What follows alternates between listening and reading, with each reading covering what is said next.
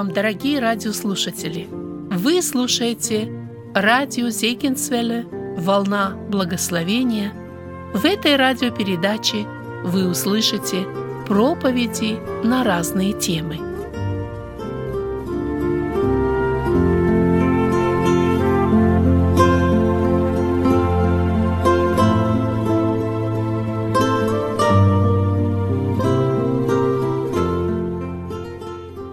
Приветствую вас, братья и сестры. Отрывок Писания, 10 глава Евреям, 25 стиха. «Не будем оставлять собрание своего, как есть у некоторых обычай, но будем увещевать друг друга, и тем более, чем более усматриваете приближение дня онова. Ибо если мы, получивши познание истины, произвольно грешим, то не остается более жертвы за грехи, но некое страшное ожидание суда и ярость огня готово пожрать противников. Если отвергшийся закона Моисеева при двух или трех свидетелях без милосердия наказывается смертью, то сколь тягчайшему, думаете, наказанию повинен будет тот, кто попирает Сына Божия и не почитает за святыню кровь завета, которую освящен и Духа благодати оскорбляет. Вот э, эту часть он разобрал – и основная мысль э, – это очень тяжелое место Священного Писания. Особенно 26 стих, «Ибо если мы, получивши познание истины, произвольно грешим». Очень много искренних, настоящих детей Божьих, христиан, не то что спотыкались об этот стих, но имели определенные внутренние проблемы – я пережил это очень сильно. Помню, когда я только уверовал и читал этот текст, я всегда впадал в состояние уныния страшнейшего, потому что я знал, что любой грех, который я совершаю, я совершаю ну, достаточно осознанно. Я, никто меня ни сзади не толкал на этот грех, никто не привязывал меня к чему-то, никто не связывал меня за руки и не заставлял меня делать что-то. Я понимал, что в этом я участвую, и поэтому, когда я читал Получив познание истины, произвольно грешим, то не остается более жертвы за грехи. И я подал в состояние тяжелейшей депрессии, говоря сегодняшним языком. И самое страшное, что ты не знаешь, кому идти, ты, не, ты боишься говорить с кем-либо об этом, потому что а, вдруг получишь ответ, который вообще тебя убьет. Вдруг скажешь, что ты действительно теперь не можешь ни молиться, ни каяться, и Господь тебя отверг, потому что ты произвольно согрешил. А действительно же, если смотреть на, на этот текст под другим углом, речь идет не о том, я сегодня буду перечислять, как мы вообще э, грешим и почему, и что заставляет нас э, делать, потому что коли есть произвольные грехи, значит, должны быть и другие грехи непроизвольные, другого формата, другого огорода, я бы сказал, растения. И мы об этом сегодня поговорим. Но а, в общем, если сказать, здесь речь идет о грехе отвержения Бога. И об этом Сергей Викторович очень четко и ясно говорил в прошлый раз. Грех не просто грех, а грех богохульства, тройного богохульства. Об этом мы поговорим чуть позже. Речь идет о попрании Сына Божия, непочитание за святыню крови Завета и Духа благодати оскорблять. Вот когда человек осознанно, а еще это слово произвольно переводится как охотно, охотно, то есть человек идет к этому, совершает это, вполне отдавая отчет, что он творит. Давайте возьмем пример двух человек, двух апостолов, Иуду и Петра – Иуда апостол, избранный Христом, и Петр апостол, избранный Христом. Один предал Христа, другой отрекся от Христа, один оказался в вечной погибели, другой стал первым апостолом. Можно ли их под, подвести под одно, а, вот как бы по, сказать, что они одинаково согрешили, и почему-то вот один получил такое возмездие, а другой стал первым апостолом Христа? И если мы вгля... Э, серьезно призадумаемся, посмотрим, что, какая разница между ними, разница только в одном, что Иуда совершил грех отречения, да, грех предательства, охотно, продуманно, с, он просчитал время, он просчитал место предательства, он оговорил сумму а, денег за предательство, он знал, кому идти. То есть все было подготовлено, это был произвольный грех, отступление и отвержение. То, что сделал Петр, когда Петр э, в, в этом в саду с мечом пошел защищать Иисуса, если бы кто-то ему сказал, Петр, через короткое время ты отречешься, он бы даже не слышать не хотел, может быть. Он входил во двор первосвященника с Иоанном, да, он тоже не думал о предательстве, он тоже не думал об отречении. Абсолютно нет. Но он попался. Он попался на такое понятие, как неожиданное искушение – Петр никогда бы не думал, как и мы никогда не думаем, что нас ждет искушение в 4 или в 5 утра.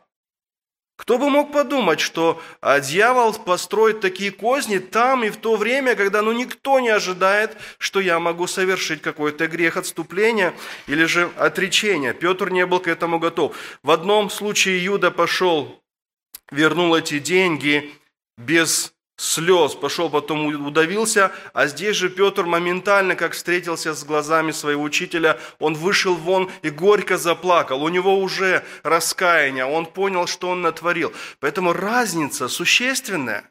У одного действительно грех а, произвольный, грех а, а, со всех сторон продуманный, и поэтому последствия такие печальные. Как же мы как же мы все-таки грешим после нашего обращения? А знаете, такое чувство у меня,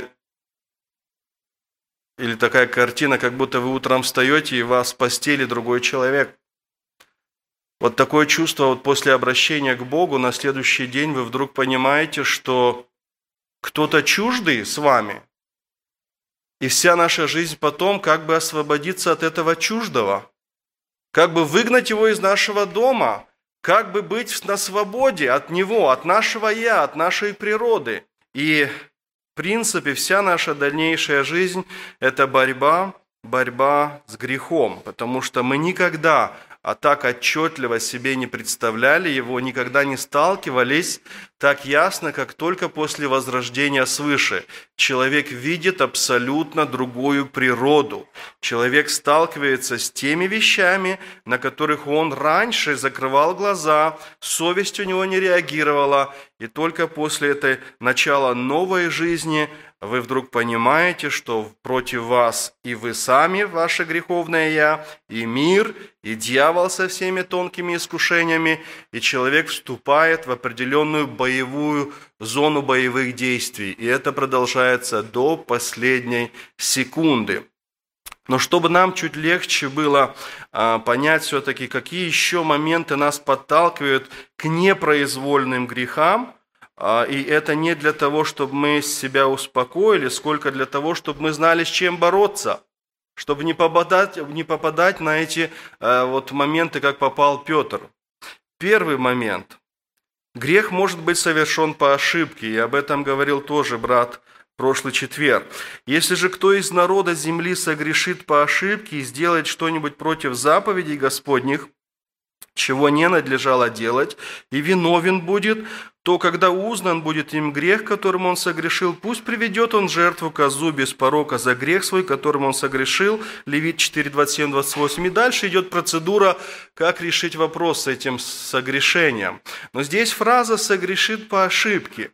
Дело в том, что чем больше правил, а, заповедей, ограничений, мы имеем, тем а, больше вероятность, что мы что-то да где-то нарушим. У иудеев 613 заповедей было. Одни там запрещающие, другие регулирующие какие-то. Но, в принципе, помимо этих еще заповедей, было еще толкование этих заповедей. И народ, в принципе, был окутан заповедями. Как написано, заповедь на заповедь, правило на правило, тут немного, там немного. И вот когда вы находитесь в окружении стольких заповедей, нет сомнения, что где-то что-то может произойти по ошибке. Может быть какая-то путаница, недосмотр и так далее. И э, это не, не говорило о том, что человек произвольно согрешил, что он охотно это сделал. И если Слово Божие говорит, что такое возможно было по ошибке, значит оно и было. И отношение, вот наказание по в, такой, а, в таком случае было совершенно другим. Бог понимает, и Моисей понимал, и люди понимают, и мы понимаем, что есть вещи, которые мы совершаем по ошибке. Мы не хотим это делать, или мы не знали, что это так будет, и мы даже не знали, что это, допустим, плохо. Я уверен, что вот выходят какие-то законы каждый день, а, и где-то мы нарушаем некоторые законы, не зная, вот не зная, что мы нарушаем этот закон. Ну сколько человек, может быть, когда вышел закон, чтобы не говорить по телефону во время езды? На второй день очень многие продолжали говорить. Пока этот закон не дошел до всех, пока не пошли штрафы. То же самое, выходит какой-то другой закон, мы потом узнаем, Ах, да, даже я не знал, а я вот так поступил. И нам объясняют, да так нельзя было, потому что есть уже определенные а, при, а, правила и так далее. Это один момент, когда грех совершается, хотя есть вина, человек должен что-то сделать, а, но это по ошибке. Второй момент, второй случай, когда мы грешим, по вспыльчивости. Вспыльчивый может сделать глупость, но человек, умышленно делающий зло, ненавистен. Притча 14.17. Притча 29.22. Человек гневливый заводит ссору, и вспыльчивый много грешит. Тоже момент интересный. Человек не обладает, не владеет собой до такой степени, чтобы он мог регулировать свои слова, чтобы он мог э, своими устами не грешить. Вспыльчивый много грешит. Но вот противоположность этому, смотрите, умышленно делающий зло ненавистен. Люди способны прощать вспыльчивость. Люди способны понять, потому что я думаю, что 99,99% людей все виновны в вспыльчивости. Каждый из нас где-то да в жизни может проявить это состояние. Одни из чрезмерного давления, другие из-за чего-то еще. Но бывает, что человек взрывается. Бывает, что человек в этот момент, ну, скажет то, что он не хотел бы, потом он извиняется. И знаете, за это легко можно простить. Да, я понимаю, потому что я сам такой. Но вот написано «умышленно делающий зло», то есть охотно, произвольно, ты это делаешь зло, заранее готовишь план, идешь к этому, продумал все вещи, как Иуда. Вот этого человека ненавидят. Этот человек, он не так-то, а, его не так-то легко простить, когда ты понимаешь, что он специально это сделал. Но в любом случае, это говорит нам о том, насколько мы должны быть осторожны и обладать а, такой силой внутренней, чтобы ну, ну, не делать много глупостей. Вспыльчивый может сделать глупость, может – я осознаю, что столько глупостей было именно из-за языка, когда вот все внутри говорит, ну замолчи, ну промолчи сейчас. А что-то внутри говорит, нет, ты скажи, если ты не скажешь. И вот ты сказал.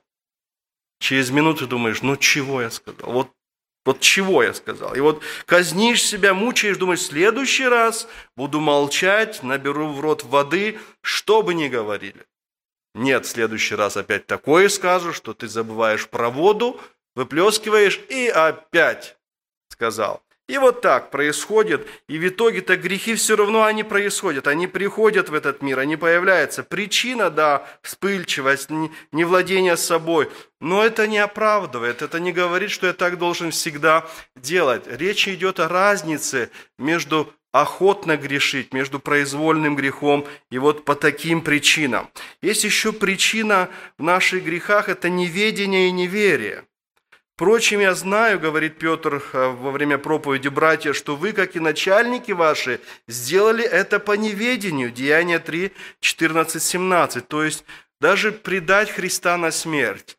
Огромная разница, и Петр это понимал, что народ движимы такой массовой истерией, когда а, первосвященники а, этот народ возбудили всю эту толпу. И многие из людей, возможно, даже кричали «распни его», как на демонстрациях порой люди кричат просто в унисон толпе, но не понимая, не давать отчет себе до конца, что я делаю, почему я это говорю, что он лично мне сделал, этот Христос, что я должен сейчас кричать, его надо распять. И люди вот просто в неведении это делали. И Петр это понимает, и он говорит, я знаю, я знаю, что вы не обладали полнотой знания, вы не до конца отдавали себе отчет, это неведение, непонимание, что я творю. Иисус молился на кресте, что они не ведают, что творят, не знают, что делают, прости им, Отче. Это тоже грех, потому что за этот грех потом народ умилился сердцем и покаялся, и присоединились они к церкви. Но обратите внимание, какая разница причине этого поступка, этих поступков. Благодарю давшего мне силу Христа Иисуса, говорит апостол Павел, Господа нашего, что Он призвал меня верным, определив на служение меня, который прежде был хулитель и гонитель и обидчик, но помилован потому, что так поступал по неведению, в неверии. 1 Тимофея 1, 12, 13. И Павел, наверное, осознал после того, а, какое отношение у него было к ученикам Христа, к христианам, я уверен, что, наверное, это самое страшное осознавать, что ты сделал столько зла самым лучшим людям на земле. Ты сделал столько, принес столько боли семьям, детям, родителям, которые потом тебя принимают, тебя любят, тебя жалеют, тебя кормят, тебя скрывают от врагов. Наверное, он жил с этим до конца, с этой болью, потому что несколько раз в книге «Деяния апостола» он вспоминает об этом и не затушевывает картину, он наоборот говорит очень такими жесткими словами. «Я влачил, когда их, когда их убивали, я там давал свое согласие, я принуждал их чрезмерной яростью хулить имя Иисуса» и так далее, и так далее. То есть он настолько это помнит, он знает, что он натворил, и все же он говорит, «Господь меня признал, потому что я поступал в неведении и в неверии». И этим самым мы видим, насколько большая разница, когда человек не понимает что-то делать, и когда он делает это охотно и продуманно. Дальше а, мы можем еще грешить по привычке. Иеремия 13.23. «Может ли эфиоплянин переменить кожу свою и барс пятна свои? Так и вы можете ли делать доброе, привыкнув делать злое?»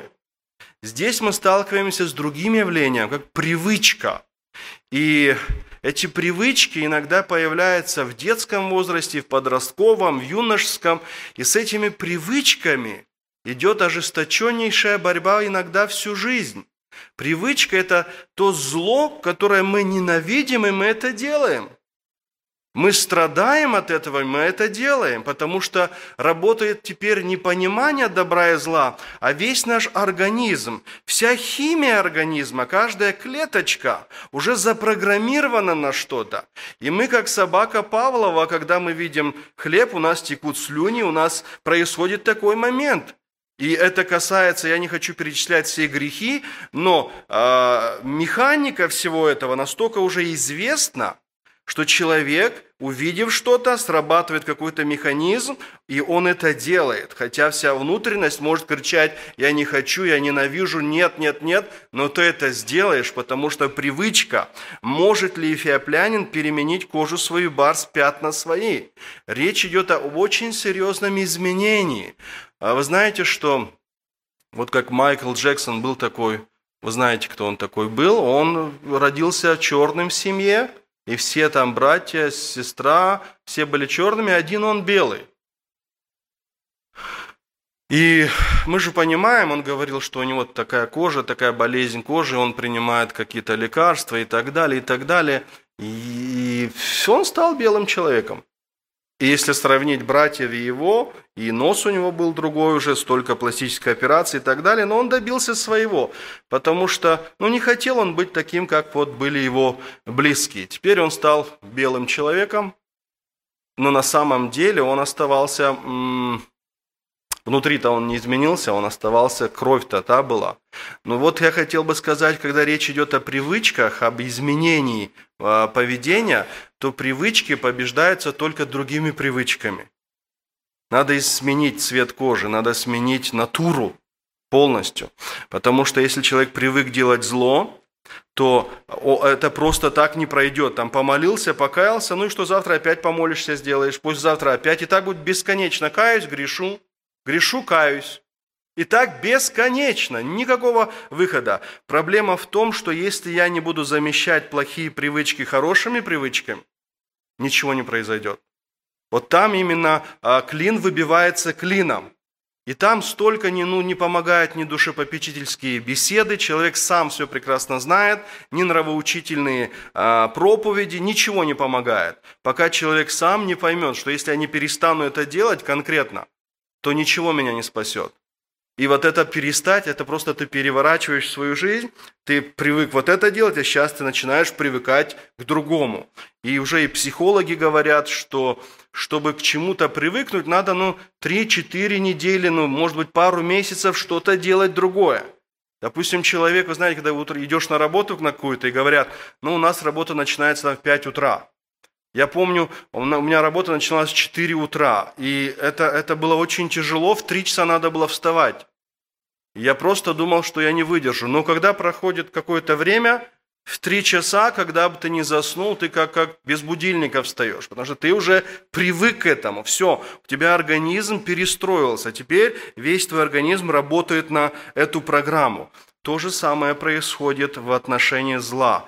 Если я делал это, сейчас надо делать другое, и вот это другое уйдет, потому что на смену приходит что-то хорошее и правильное.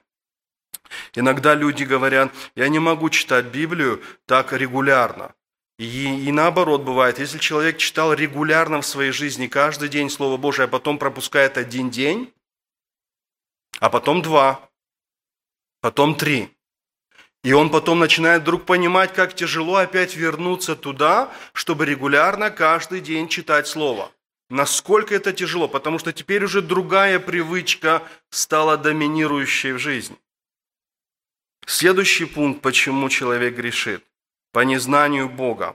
Отрезвитесь, как должно, и не грешите, ибо к стыду вашему скажу, некоторые из вас не знают Бога. Это написано 1 Коринфянам 15.34. А вы помните, Иисус говорил, мы сейчас с молодежью разбираем это место, Евангелие от Иоанна, 16 глава и конец 15 главы. Иисус говорит, что вас будут люди ненавидеть, как и меня ненавидели.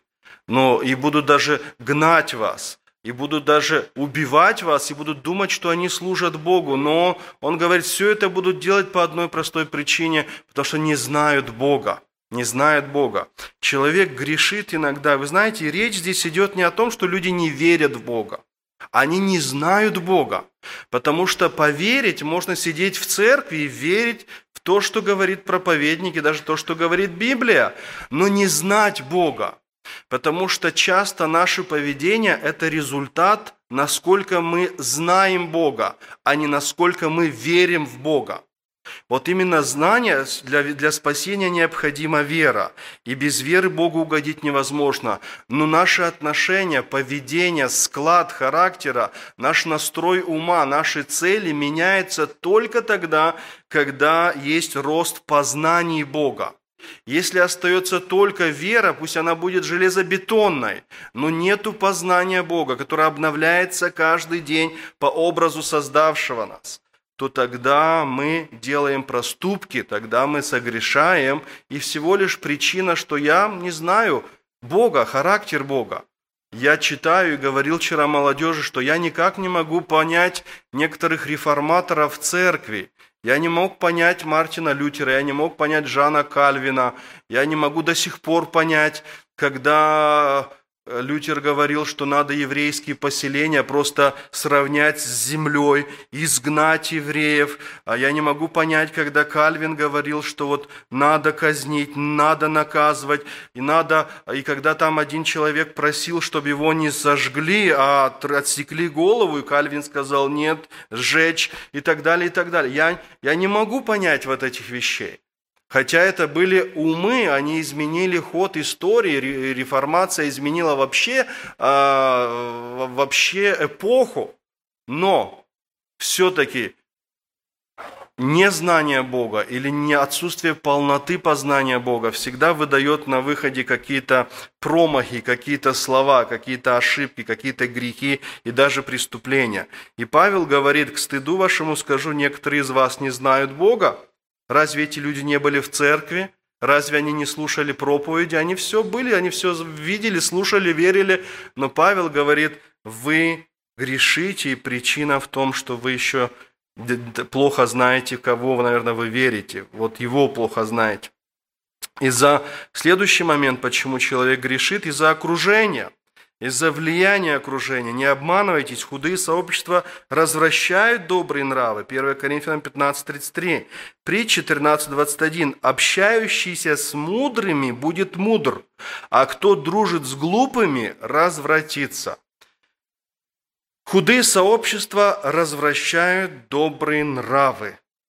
И кто дружит с глупыми, развратится.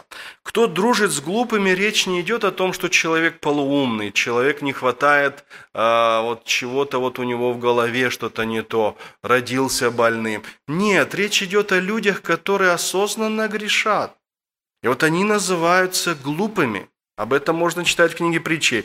И если человек, человек дружит с такими людьми, рано или поздно он развращается. Я на себе это узнал, я на себе это прочувствовал. А, даже здесь я пять лет работал в одном месте, и каждый день почти мы ехали с напарником на работу, и в одной машине мы сидим, мы ездим, иногда длинная дорога, часы, и ты говоришь о чем-то, да, и незаметно для себя столько не ты оказываешь влияние на него, сколько от него ты начинаешь набираться. И я потом и каялся, и пытался что-то сделать с этим, но общаясь с человеком, если ты не контролируешь себя очень жестко, если ты позволил себе один раз улыбнуться на его глупую шутку, второй раз рассмеяться на его похабный анекдот, третий раз участвовать в его каком-то разговоре, то постепенно эта пыль оседает на душу, на разуме, ты становишься почти как он. Это очень тяжелое переживание. Общающийся с мудрыми будет мудр, а кто дружит с глупым, глупым развратится. Одна из бед Недавно приехал один человек сюда, он был наркоманом долгое время, он уехал отсюда, освободился, слава Богу, он вернулся в гости и говорит, я хочу быстрее отсюда уехать, потому что я боюсь встречи с моими друзьями бывшими. Я боюсь, я знаю, сколько раз я бросал, и когда я только с ними встречался, все шло опять по наклонной. И одна из бед, и об этом надо говорить и для молодежи, и для подростков, с кем ты дружишь? Кто с кем поведется, того и наберется. Это такой непреложный закон жизни. С кем ты дружишь? Скажи мне, кто твой друг, я скажу, кто ты. И от этого не отвертеться. Кто общается с мудрыми? Кто общается с духовными, кто общается с интересными личностями, с образованными, с интеллектуально и духовно развитыми. Ты по неволе, ты хочешь быть как он, ты узнаешь что-то для себя, ты видишь какие-то горизонты, цели, и тебе хочется достичь этого. Но когда ты обращаешься с такими людьми, для которых нет ничего святого, нет никаких принципов, то постепенно это влияние на тебя в любом случае, в любом случае оказывает. Худые сообщества развращают добрые нравы. Не обманывайтесь. Нельзя сказать, что я там буду, я пойду туда, но со мной ничего не будет. Невозможно. Мы пойдем, мы общаемся, и э, что-то переходит на нас. Следующий момент, из-за чего мы можем еще грешить, из-за ложного богословия. Есть верный слух, что у вас появилось блудодеяние, и притом такое блудодеяние, какого не слышно какого не слышно даже у язычников, что некто вместо жены имеет жену отца своего. И вы возгордились, вместо того, чтобы лучше плакать, дабы изъят был из среды вас, сделавший такое дело. 1 Коринфянам 5, 1, 2. Вы знаете, я сначала, когда, вот, ну, когда мы приходим к Богу и сначала начинаем читать Библию, действительно очень много шокирующих мест в Священном Писании. Очень много. И это место тоже меня вводило в ступор, если можно так сказать. Я, во-первых, думал, каким образом, как это может быть, почему верующие, и Павел говорит, вы делаете такие вещи, которых у язычников даже не слышно. И он говорит, и вы вместо того, чтобы плакать, возгордились. Я начинал думать, каким образом, почему люди гордились от того, что у них произошло. Во-первых, это стало известно, если там все гордились. Значит, кто-то рассказывал об этом как героический поступок.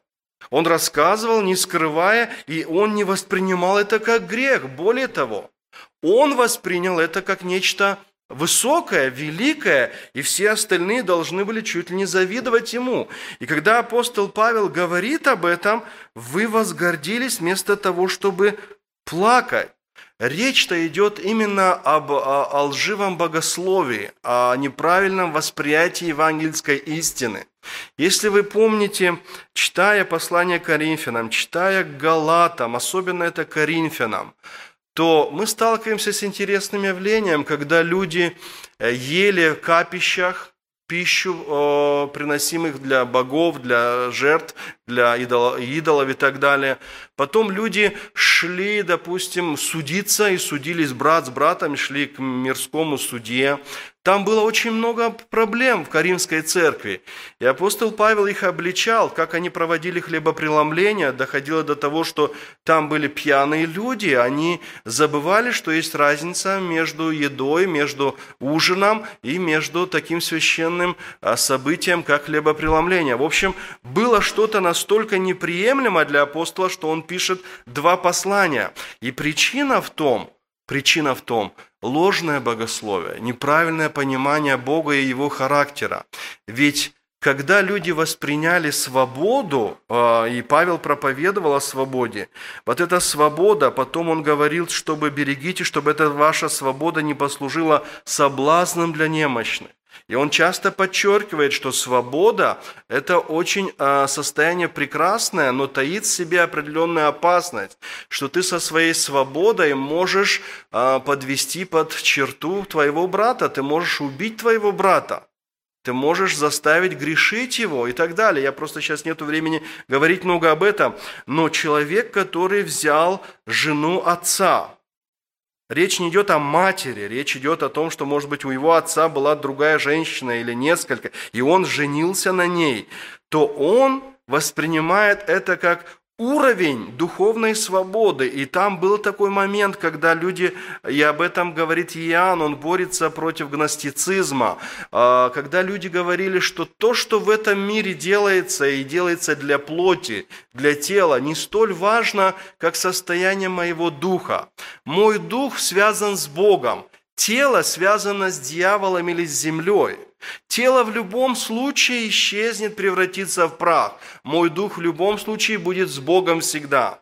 Коли мое тело обречено и нет никакого шанса исправить ситуацию, Пусть оно берет на этой земле все, что ей хочется. Зачем препятствовать, зачем сопротивляться? И поэтому вот такая теология, такое богословие влекло за собой серьезные преступления и грехи. Я встретился, приехав в Америку, с одним молодым человеком, который был а, буквально недавно перешел в харизматическую церковь, а до этого был в баптистской церкви, был воспитан баптистами родителями. Э, я его не узнал, потому что у него была такая прическа, вот знаете, побритый слева, справа, вот как, как конская грива отсюда, как или хвост конский, вот до середины а, спины, такие сапоги до колен кожаные, черное что-то надето на него. И мы с ним говорили, и он говорил о том, как он обрел свободу от баптистских принципов, человеческих установлений.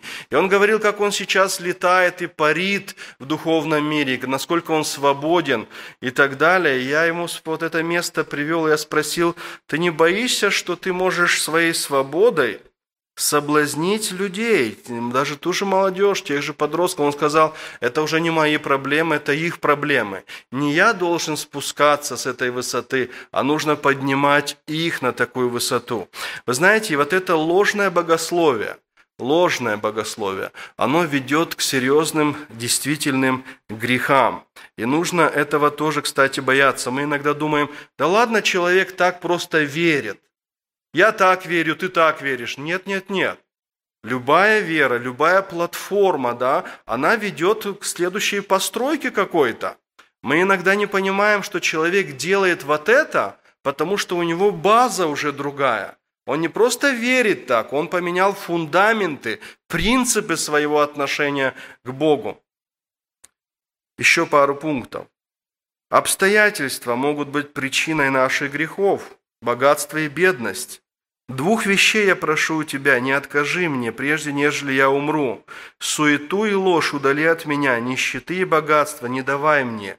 Питай меня насущным хлебом, дабы, присытившись, я не отрекся тебя и не сказал, кто Господь, и чтобы, обеднев, не стал красть и употреблять имя Бога моего в суе». Притча 37.9.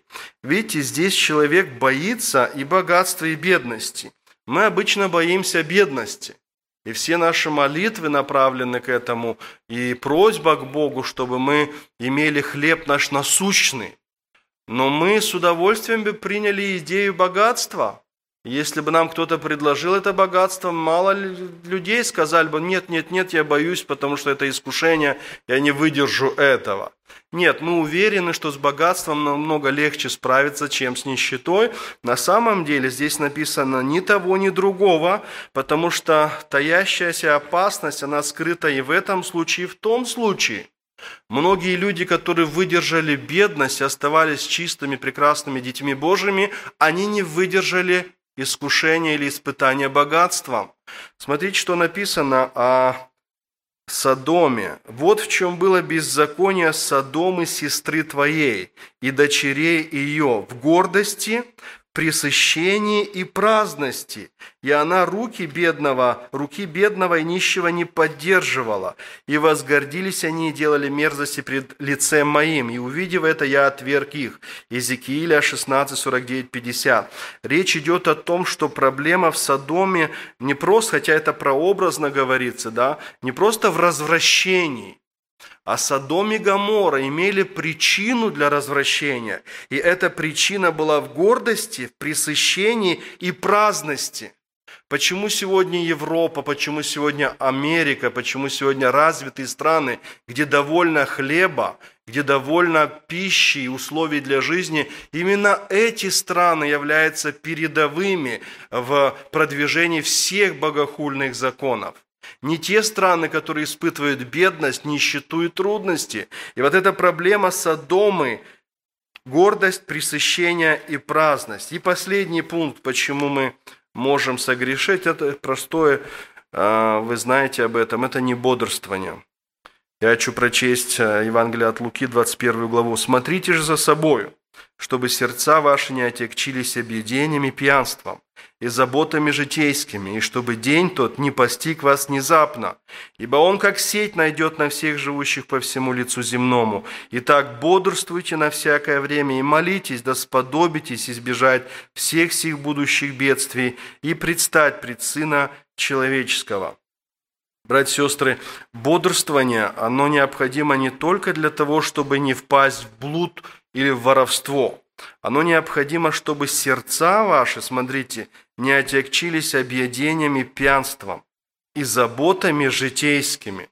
Даже заботы житейские, которых мы даже иногда в разряд грехов не относим, они могут быть серьезным препятствием, они могут быть грехами в нашей жизни. И пусть Господь благословит, чтобы все вот эти причины, которые я перечислил, чтобы мы с ними действительно боролись. Боролись с причиной, а не со следствием. Вырывали корни, а не просто подрезывали веточки какие-то. И если мы так будем поступать, тогда мы освободимся не только от осознанных а, грехов, но даже вот от этих грехов будем меньше грешить. Богу слава за все. Аминь. Давайте мы помолимся с вами. Отец Небесный, Бог Всемогущий, мы благодарим Тебя, что Ты учишь нас, любишь нас и даешь нам иногда приятную, добрую пищу, назидательную, а, когда мы радуемся Твоей любви, Твоему милосердию, тем небесным а, небесным горизонтом, который откроется в нашей вечности. Но иногда ты говоришь вот такие проповеди, и тогда иногда ты говоришь и такие серьезные предупреждения. Эти предупреждения, они касаются меня в первую очередь. Я очень прошу, Господи, чтобы в моей жизни не было грехов неосознанных, ни неосознанных, чтобы поменьше было и по ошибке, чтобы я выбирал, с кем я общаюсь, чтобы я бодрствовал, чтобы у меня было правильное представление и знание Тебя и богословия, чтобы не было искаженным. Господи, чтобы не было вспыльчивости, чтобы я умел владеть собой, своим языком, своими очами, своими ушами, чтобы каждый из нас действительно был сильным в вере, здравым, чтобы мы, зная Тебя и продвигаясь в этом познании, все меньше и меньше грешили и больше и больше наслаждались Тобой и были светом и солью для окружающих. Я прошу это все во имя Иисуса Христа. Аминь.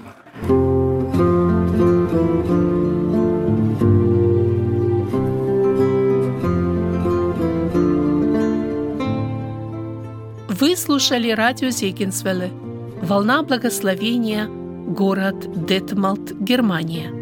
Дорогие радиослушатели, мы желаем вам Божьих благословений.